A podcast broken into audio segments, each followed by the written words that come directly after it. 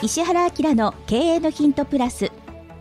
石原明の経営のヒントプラスは経営コンサルタントの石原明先生が創設されたポッドキャストです。2021年2月初旬に石原先生が永眠された後は長年の友人であり30社の企業オーナーである小島美希人社長が石原先生の意思を引き継ぎ皆様から寄せられた経営マーケティングビジネスセンス生き方などの分野から聞き手の質問にお答えしながらお話をしていくというプログラムです。経営のヒントプラス第614回目お届けいたします。こんにちはナビゲーターの福田紀子です。小島です。よろしくお願いします。お願いします。小島社長今日は続きなんですがはい。はい。前回ですねあのお客様の声の収集方法で、はいそこの質問に引き続きで、うんこう口コミの広げ方はいみたいなねありました。はいはい。今日はこちらをはいお願いします。はいこれまああの口コミというか、まあ、結局まあ紹紹介ということなんですけどこれね、かなり難しくて難しいというのははい。あの絶対に紹介させる方法ってないんですよ。はい。だしあのまあ紹介だけで成り立ってる会社もあるはあるんです。うん。でもそれを計算してゼロからできるかっていうとやっぱ難しいんですよ。なので売上の10%から20%ぐらいが紹介でマックス20%紹介できたらもう大成功10%でも紹介来たら大成功っていうぐらいの感覚だと思った方がいいです。はい。全部それだけでやろうとする。まあ中には本当にもう老舗とか行列ができて予約が取れないってお店だと紹介だけで回ってたりもするんでどの業界でもそういう会社ってあるんではい。ですけど本当に再現性がないんですよ。うん。あの、だからもしくは分かっててもできないんですよ。歴史があるとか。うん。もうテレビに出てるその人が第一人者だったりとか、もうやりようがなかったりするので難しいんですけど、一応ですね、あの、紹介とか、そういう口コミとかに関して僕がやっぱり考えてることっていうのをちょっとお話をしたいと思います。はい。で、えーまず紹介が起こる公式っていうのがありまして、あの、まあ、現実に起こったことというか、実際に、まあ、それをね、あの、商品を送ってきたとしても、来店するんでも何でもいいんですけど、そこで実際に体験したこと、起こったこと、マイナス、それをやる前の期待値はい。がどれだけプラスになるか。つまり期待値よりも実際のことがどれだけプラスよ良かったかっていう。これがプラスにならなかったら口コミは起こらないです。はい。ただ逆に起こるんですようん。マイナスの場合でも。めちゃくちゃこう、まずかった場合。僕は飲食店で昼とかに例えばトットットットッと行って、あまりにもまずかった場合の方が言いますもん。絶対にもうありえないと。これで飲食店やってるってもう正気の沙汰じゃないみたいにもう言いまくるんで、これは広がります。広がりますですけど、今回はそそういう方の口コミじゃないじゃないですか。はい。で、逆に注意していただきたいのが、今言ったみたいにマイナスはみんなに広げやすいんですよ。そうですね。もう超強力で、その人の思い込みだとしても、絶対行かないですよ、そんなん言われたら。うんうんもしくは書き込まれちゃったら。だからそれぐらい、あの、どっちに触れても書き、あの、広がっちゃうということです。ただ、しかも、マイナスの方が広がるということです。だから、ちょっとでもマイナスなだけでも広がっちゃうんですよ。うんなので、大前提として、提供する商品、サービスが圧倒的である必要があります。はい。だから、これは、あの、ちょっとね、あの、この前の何回かの回でずっと言っているターゲットとか僕判断軸って話をしてるんですよ。あれは、あの、と全く同じ話で、あそこが合ってれば合ってるほど期待値超えるんですよ。うん人だけを結局ターゲットを絞る判断軸を自社の強みに変えるっていうことは、よりそのサービスに合ってる人が来る可能性が高いじゃないですか。はいってことは期待値よりも起こる現実の方が高いから、起こった現実マイナス期待あの期待値がプラスになる可能性が高いんですよ。なんで圧倒的な商品サービスを作る提供できる準備をした、プラスターゲットとか選定判断軸とか見せ方企画っていうのが全部ハマった時に初めてプラスになるんであの紹介が起こる可能性があるんじゃないのかなと思います。ただですねこれ戦略的に期待値を下げるっていうことを、あの、やる会社もあるんです。ただこれすごい難しいんですよ。はい。なんでかというと、期待値下げすぎるとそもそも来ないし買わないから、そうですね。うん、難しいんです。はい。はい。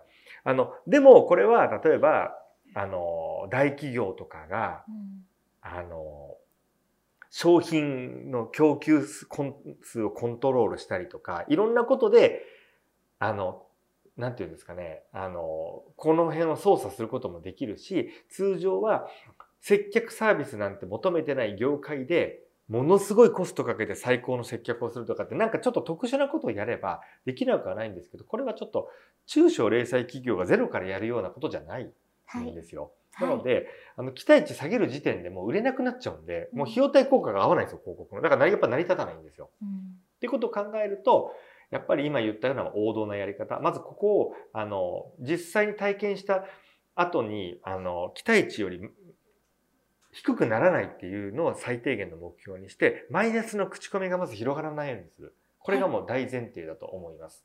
でですね、あの、あとは、あやっぱりこの口コミを広げるっていうためには、あの、何かで話題にならなきゃいけないので、そうするとやっぱりこの PR 戦略というかマスコミ戦略っていうのがもうすごい必要かなと僕は思ってます。はい。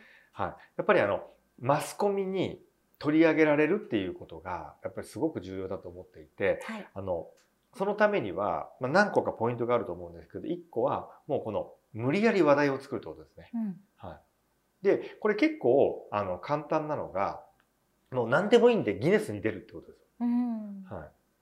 あの、ギネスブックって、あの、誰でも出れるんですよ。はい。はい。あれね、あの、お金で買えるんですよね。うんあの、普通に世界中からギネスブック社に来るんですよ。はい。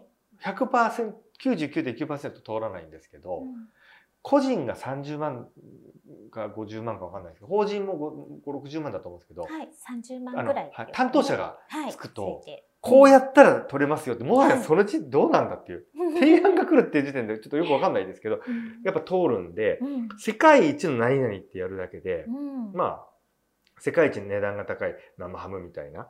あの、世界一ってやって、ギネス認定ってやるだけで、はい。あの、多分、通りますよ。世界一のギネス認定のカレーパンだったら、やっぱりマスコミ来ますし、話題になりますから。はいっていうふうに、無理やりそういうのを作ったりとか、なんかその、親子でできるイベントとか、うんあと、無理やり行列作るってことです。うんあの、これね、僕ね、どこかで見て買おうといいなと思ったんですよ。あの、うん1個1500円か1800円のカレーパン、限定5個ってなってたんですよ。はい。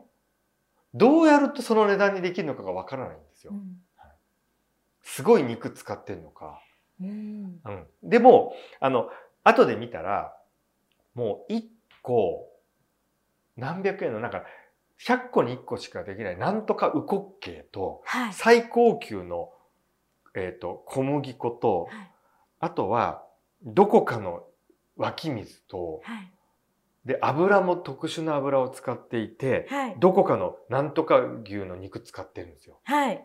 で、カレーのそのスパイスうもん世界中から取り寄せたやつを、なんか10年、20年かけて、そのカレーパンをずっと作ってる店長がやっと編み出したやつっていうので1500円とか1800円なんですよ。そうすると安い気がしますよね。で、必ず 最初になくなるんですよ。並んでるんですようん。で、事前の予約できないんですよ。はい。あ、はい並ばないと買えない。そうなんです。っていう風にして無理やりその行列を作るってことです。おお。はい。で、そこで分かったのが、あ、うん行列ってできるものじゃなくて、最初は作るもの。うん。で、これも最初の話と一緒で、あのーダメだった場合、それがですね、全然美味しくなかったり、あの、普通にコンビニで売ってるカレーパンのが、ファミマのカレーパンのがうまいじゃんみたいになっちゃったら、もうこれお終わりますね。逆回転しますからはいね。終わりますけど、はい。そうなんですよ。あとは、まあ、コミュニティを作ってしまうってことですね。はい。プロレス好きが集まる店とか、うんモノマネ好きが、僕ね、モノマネ好きが集まる店だったら行きたいですもん。うーんあとは、例えばわかんないですけど、なんかの居酒屋かなんかで、奥さんが怖い、離婚はしてないけど、その共済家の人が、の男の人が一人でしか来ちゃダメな、立ち飲み居酒屋とかわかんないですよ。はい。それって、多分男の人も顔モザイクですけど、絶対マスコミ来るじゃないですか、そういうの。そう、そういうような企画を無理やり考えるとか、で、あとは僕があの、えっ、ー、と、これ何かの回でも言ったんですけど、あの、マスコミ手帳って売ってるんですよね。はい、もうちょっとすると2022年っていうのが出ると思うんですけど、うん、いろんなテレビ局とか新聞とか雑誌社のあの担当者の住所とか全部書いてあるんですよ、連絡先が。うん、で、そういう手帳みたいのがあるんですよ、細長い。で、アマゾンで2000円ぐらいで売ってるんですけど、実際に、あの、これ、まあ僕あの、瞬読という速読とかやってるんで、もうピンポイントでこことこことここがいいだろうっていうことで、その、まずリストアップをその手帳を見てリストアップして、実際にお手紙を書いて、そしたら、あの、えっと、あれですね、いきなり、えー、っと、いきなり日経新聞と、うん、あとは、あの、ゴールデンの最初の15分、うん、あの、吉本のあの若手のイケメンの芸人たちが体験するっていうのでなんか広告にしたら数千万円ぐらいのそれただですからお手紙送っただけなんで、っていうふうにしてそのお手紙を書くっていう方法とかですね。でその時も、まあ、これも紀子さんお分かりだと思うんですけどこの商品をって言ったらアウトじゃないですか、はい、いやだったらうちはそういうのじゃないんでコマーシャル CM の方行ってくださいってなるんで、その社会的な意義をやっぱ作らないといけないですよね。うん、そのコロナの今だからこそとか、うん、そうなんか社会的な意義とか、やってる、まあ、ミッションみたいなものをうまく作って、一件ずつそのコピペで送ってないよっていう。で僕がまあ当時そのその時やったのは10通ぐらいしか送ってないんですよ。ただすっごい時間かかったんですよ。一、個ずつ過去の番組のやつとか全部調べて、はい、この内容のここが良かったとかっていうのをもう必死に書いて送ったんですよ。うん、はいなので、で、その記事の担当者の名前も調べて、その人が書いてる過去のこの記事が良かったんで、ぜひ何々さんに取材してほしいっていうところまで書いたんですよ。はい。なので、まあそういうようなことを書いたり、あの、するとか、あとは、あの、これはまあちょっとその、お金少しかかりますけど、もう強引にお金払ってインフルエンサーに依頼するっていう。うん、まあ今で言うと YouTuber とかですよね。はい、それとか TikTok とかインスタでなフォロワー何十万人とかいるじゃないですか。うん、ああいう方に直接ダイレクトメールというか DM 出してもいいですし、うん、そういうのをまとめてる広告代理店というのがもう山ほどあります。はい、なんでそういうところ YouTuber とかあのインフルエンサーを抱えてる代理店を通して依頼する。だいたい登録者10万人ぐらいの YouTuber で、まあ、数数十万円ぐらいですかね。うん、はい。なんですけど、あの、これですね、あの、僕のやってた美容クリニック、一回やったんですよ。はい、100万人超えてる女性の、まあ、インフルエンサーに。はい、数百万かかったんですよ。あの、行って15分ぐらいで体験するっていう、なんか全3回ぐらいの15分の。はい、で、300万か500万かかったんですけど、はい、2000万ぐらい売れたんですよ、その後。お客さん来て。やっぱ、やっぱ、やっぱ効果あるんですよ。はい。ただ、まあ、口コミになるかっていうと、ちょっとね、この辺はわからないんですよ。はい。あの、なんですけど、こういう PR のまあ戦略っていうのも一個ありかなと思ってます。で、ここで一個大事なのが、口コミ対策でさっきから僕何度も言っている、マイナスに気をつけてくださいと。そうですね。で、特にこの Google の星問題っていうのが、はい、これあの、まあ普通のね、あの、一般の会社だったらまあ気にしてない人は気にしてないと思うんですけど、うん、これ結構インパクトあって、うん、あの、星が平均何個っていうのがパソコンで見ると右上で出るじゃないですか、下とかに。はいで、あれが、あの、やっぱり1点いくつってなってるとどうです？よ平均。なんかちょっと微妙じゃないですか？そうですね。だってアマゾンの商品でも中身見る前に星の平均が2とか1だったら、もう、なんかやめ、やめちゃいません？うん。っていうぐらいやっぱインパクトあるんですよ、この星って。で、なんですけど、これってやっぱり同業者が書く場合もあるんですよ。あるでしょうね。で、これってね、本当に誹謗中傷だった場合は、異議申し立てを Google にすれば消せるんです。はい。でも、不快な思いをしましたっていうのは、誹謗中傷じゃないじゃないですか。うん、消せないんですよ。うん、なので、星1個でも誠実に返信をするってことです。あの、ご貴重なご意見ありがとうございますと。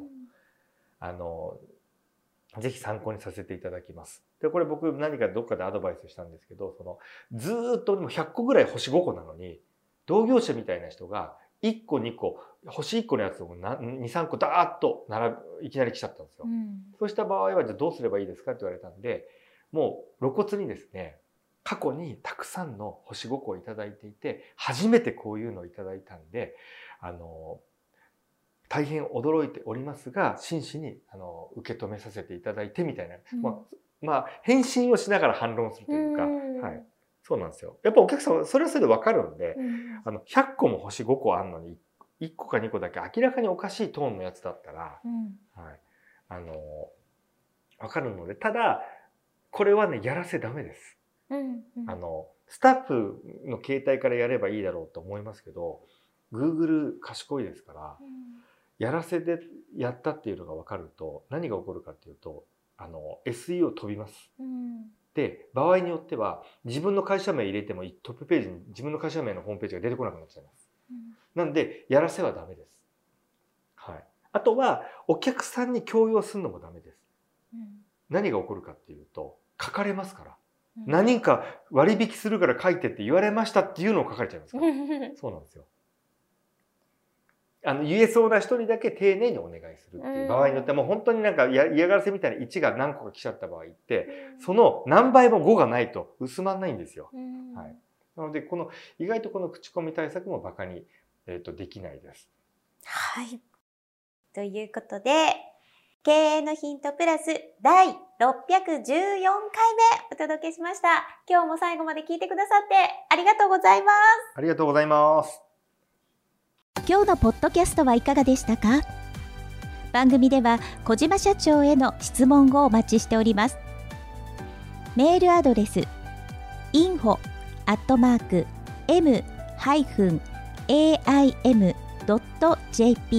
宛てに質問内容を記載の上件名をポッドキャストの質問と明記してお送りください。メールアドレスはポッドキャストの概要欄にも記載しております。そちらもご確認ください。それではまたお耳にかかりましょう。